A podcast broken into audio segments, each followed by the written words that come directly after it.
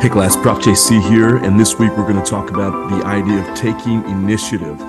Some of that was covered in your your reading uh, this week. I think a small portion. I just wanted to dive into that. And what is this idea of initiative? Taking initiative. How does that? What does it have to do with purpose? How does it impact purpose? Why is it important? And uh, I think what we're going to talk about today is important because if we're not careful, especially as leaders, managers, we get into the workplace, especially if you're younger and you go into the workplace, it's easier for you to step up and try to take initiative. But if you don't know kind of the culture of the organization, you don't know what the problem is, you don't know what the you know solution is, you you, uh, you haven't considered how your solution might impact the other people around you. Sometimes taking initiative um, often backfires in ways that we don't want it to. So Let's dive in. Five things that you must know before taking initiative in your company or in your team. Number one is this, and we're not going to spend too much time on it because we talk about this all the time. Know your organizational purpose. Know your organizational purpose, right? I don't have to keep diving into that because you understand that. What does the organization exist for? What's the goal of it? Okay. And normally, especially if you work for a a for-profit company, you're going to find that there's pro- it's it's like a two-edged purpose. One is it's it's to make money. Okay, any for-profit business is in the business of making money and to make a profit. Okay, so you got to understand that that that's always going to come first. So if you have a problem in the organization and your solution um, causes it to lose money, uh, that's not taking initiative. Even if maybe what you're doing is removing some of the the asinine things that we see in corporate America or in your organization, even if your solution will do that, if it causes the organization to lose money, if it causes the company to lose money, it's not going to work. Okay. So you got to know the organizational purpose. And again, one prong of that's always about making money. Uh, and I would say in a nonprofit or for profit, we've talked about that before. In a nonprofit, money still makes the organization move, right? So anything you do that's going to take money away, it's not going to work. But also that, you know, they're going to have a stated purpose. We create or we exist to make the world a better place through, I don't know, making water better, making water cleaner, um, creating widgets, creating technology, you, you, whatever it is, right? So it's going to be two prong. Know what that is. Number two, know the organizational problem. Okay. Before you take any kind of initiative, before you step in there, You've got to know what the problem is. Okay. And and the problem is this it's what keeps your boss up at night. And how do you find that out? I think it takes a little bit of time. I recommend if you're in your first 90 days of work or you're in your first six months even you don't need to be especially in some organization now if the if the organization has asked you to if it's kind of a forward thinking a progressive organization and you come in new and they expect you to have ideas you know hit the ground running then that's a different situation. Most, unfortunately, most organizations don't work like this. Okay. So you've got to know what the organizational problem is. And that takes a little bit of time to find out. Uh, you've got to know what keeps your boss up at night. And that takes a little bit of time to find out. You can ask the question. You, you can literally ask your boss what keeps you up at night. When you think about our company, when you think about where we're going, what keeps you up at night, and, and then listen for the answer. Okay. But you've got to know what the problem is first. And again, that usually takes time. So this may help somebody who's watching this today to slow down a little bit. Okay. Pull back. Okay. Instead of trying to solve some kind of a problem, figure out what the organizational problem is, figure out what keeps your boss up at night. Uh, and that's going to help you move in the direction. So, uh, again, when you know the purpose, and that's what this entire class is about, right? When you know the organizational purpose and then you know the problem, and the problem is the one thing or two things or three things or five things that are keeping your boss or keeping you, if you're the CEO, you, if you're the leader, keeping your team, your boss, your organization. These are the things that are keeping your organization from reaching its purpose, whatever that is. Okay. That uh, those are the problems, and these are the things that you need to figure out what they are. So before you take an initiative, again, you got to know these things, and you need to be able to recite them. If I were to ask you, and you came to me and said, "I want to take initiative on something," I need to be able to ask you what's your organizational purpose, and you should be able to spit it out, not guessing. Okay, you should be able to know what the problem is, or know what the one, two, three, four problems are. You should be able to um, have the details on there, the intricacies of those problems.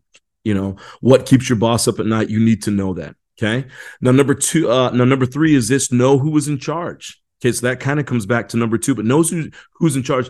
And here's the reason why I say that because when you're taking initiative, uh, you can't step out in front of your boss. Okay, you can't step out in front of the um, whoever's in charge. If you do that, and I've had experiences in my own um, in my own uh, life where if I've done that before, okay, uh, I've I've gotten myself into trouble because I'm stepping out in front of maybe there's a reason why that problem exists, and again, we're going to talk about this here in a second. If I haven't considered all the ramifications of that problem and that solution, I might just be getting myself in trouble. I might just be getting the other people around me in trouble, right? And and my boss may know these things, which is the reason why that problem still exists. So if you step out there a little bit too quickly, you might be putting yourself on the firing line. So you need to know who's in charge. And again, that goes back to number two. What's the organizational problem? What keeps your boss up at night? You've got to ask your boss that question and I would as quickly as you can as as you earn trust try to get a you know I would do this in the interview process right? If you're interviewing for a job and they say hey do you have any questions for you? Or, do you have any questions for us? I would look directly into your boss's eyes or the entire panel and say I want to know from each of you what keeps you up at night. And then I would take notes on that and you go into the organization you have an idea. Here are the problems my boss is trying to solve. And once I earn trust then I can help solve these problems right? But you got to know who's in charge Again, and you can't step out in front of that person, right? Because one of two things are going to happen. You're not going to be successful in your solution, and you'll have stepped out in front of somebody else. And now you're going to make them look bad, which is obviously going to cost you a great deal. Okay. So that's one thing that could happen. Your initiative does not work. Number two, your initiative does work. Okay but now you've stepped on your boss and maybe who didn't know that you were going to do this or didn't know that you were thinking this and you've surprised them. And here's what i know about most bosses that i've worked with and most uh, successful people that i've i've been around. They don't want to be surprised okay? So you don't want to have that surprise element. So if you know who's in charge you know what keeps them up at night and you've had a conversation with them about uh, you know whatever it is that you're wanting to take initiative on okay? Mo- most of them won't hold you back but they want to know what's going on you know they want to know that you're in the process of doing something about this okay? Number uh number uh, four okay? Uh, the four things that you must know before taking initiative. Number four here's what you need to know.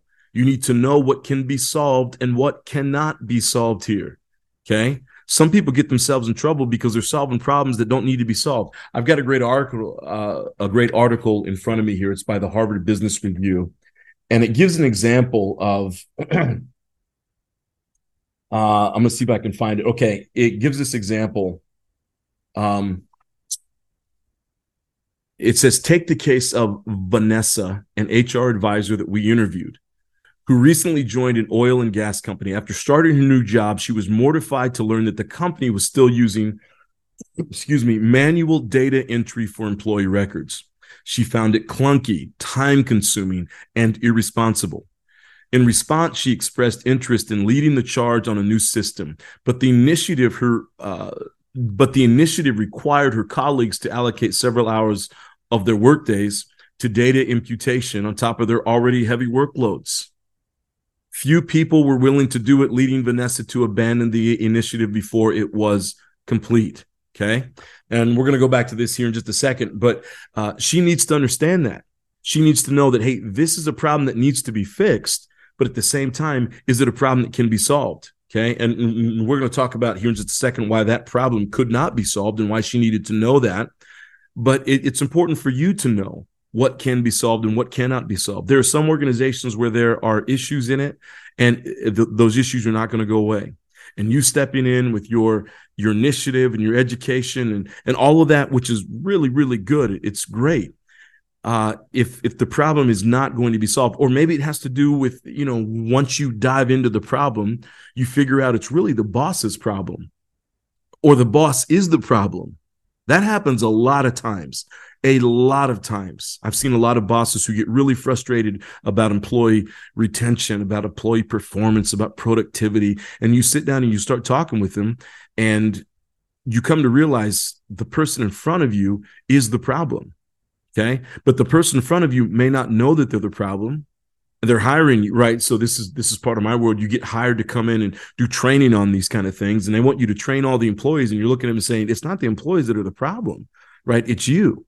But the reality is the employees are unhappy and he's unhappy. He's not going anywhere. She's not going anywhere. They're not going anywhere. So so we come in and do the training anyway right? And try to help them the employees just do the best they can in the situation that they're in but sometimes the problem can't be solved. So if you take on an issue and it's not going to be solved, again, you're going to catch yourself in hot water. You know, initiative is great. As a matter of fact, this article starts off by reading, uh, it says this proactive employers, or excuse me, proactive workers are in high demand.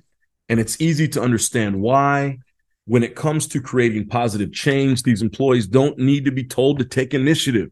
Research confirms that compared with their more passive counterparts, proactive people are better performers, they're better contributors, they're better innovators. So again, I'm not trying to tell you to don't take you know, to not take initiative.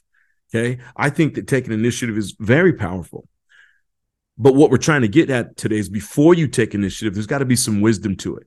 You know, I I had my younger years, and I remember back when I was in the army, four years and my first two years i was trying to make it you know i was trying to take initiative and change the entire army because if you've ever served in the military which i know that many of you have you know that there are frustrating aspects about the military. So you come in and you know you have a different perspective but you start bucking up against the rank structures and how it works and the bureaucracy and all that stuff happens right? And the army wants uh, at least the army that that's what i have experience with. But i have you know i've experienced with some people from uh, the us navy. I've worked with the navy before actually.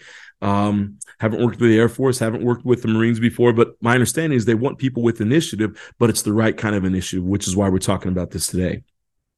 Okay. So again, it says your pro, you know, proactivity can go wrong. Emerging evidence suggests that if proactivity, that's this idea of taking initiative, is not channeled in the right way, it can backfire and have unintended negative consequences for organizations, leaders, team members, and individuals.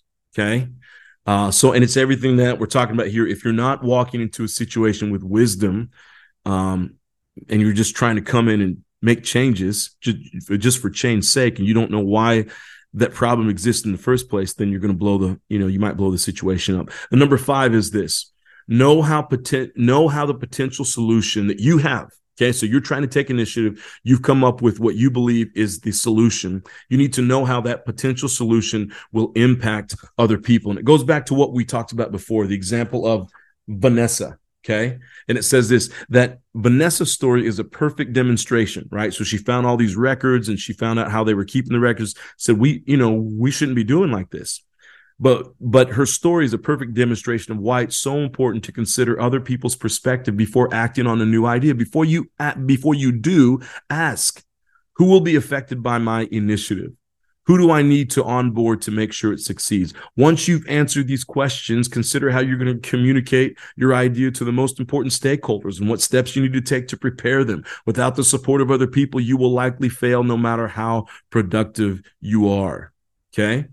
So again, when, when you're getting ready to take initiative, when you know the purpose, okay, you know the purpose of the organization, you're moving towards it, you're a leader, you've got this master's degree in leadership, which states that I'm a leader, you've got this MBA, this master's of business administration, which says I'm great at business, I'm a leader, and you step in the organization. If you're not careful, you're going to take initiative the wrong way. And I'm going to tell you this uh, because I've had this happen back in my early 20s. You, you're going to step on yourself and uh, you may even get fired. I've seen people get fired, high speed workers. I, you know what? I'll tell you this. I worked for a church at one point that was bringing in a younger senior pastor from the founder. He came in and he, had all these ideas, and he and a lot of them were good ideas, but he didn't know how to implement them. Okay. And he decided, I'm going to come in and just make all these changes. He didn't have any support of the staff. He didn't have any support of the people, but he just kept plowing forward and he plowed forward all the way till he got his walking papers. Okay. I've seen that happen.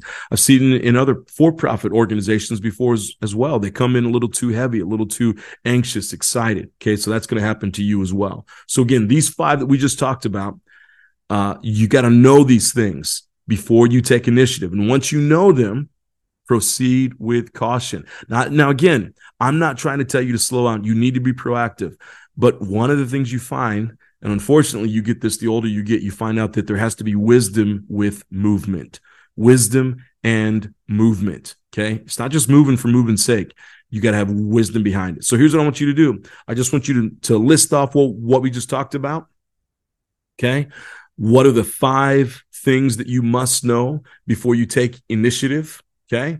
And then I just want you to tell me which one of those five stand out to you and why it stands out to you the most. And I'd love to hear any stories, right? Just write a couple, two, three sentences about a time that you took initiative and maybe it didn't work out, right? I'd love to hear about that. And again, as you're going forward, wisdom is, right?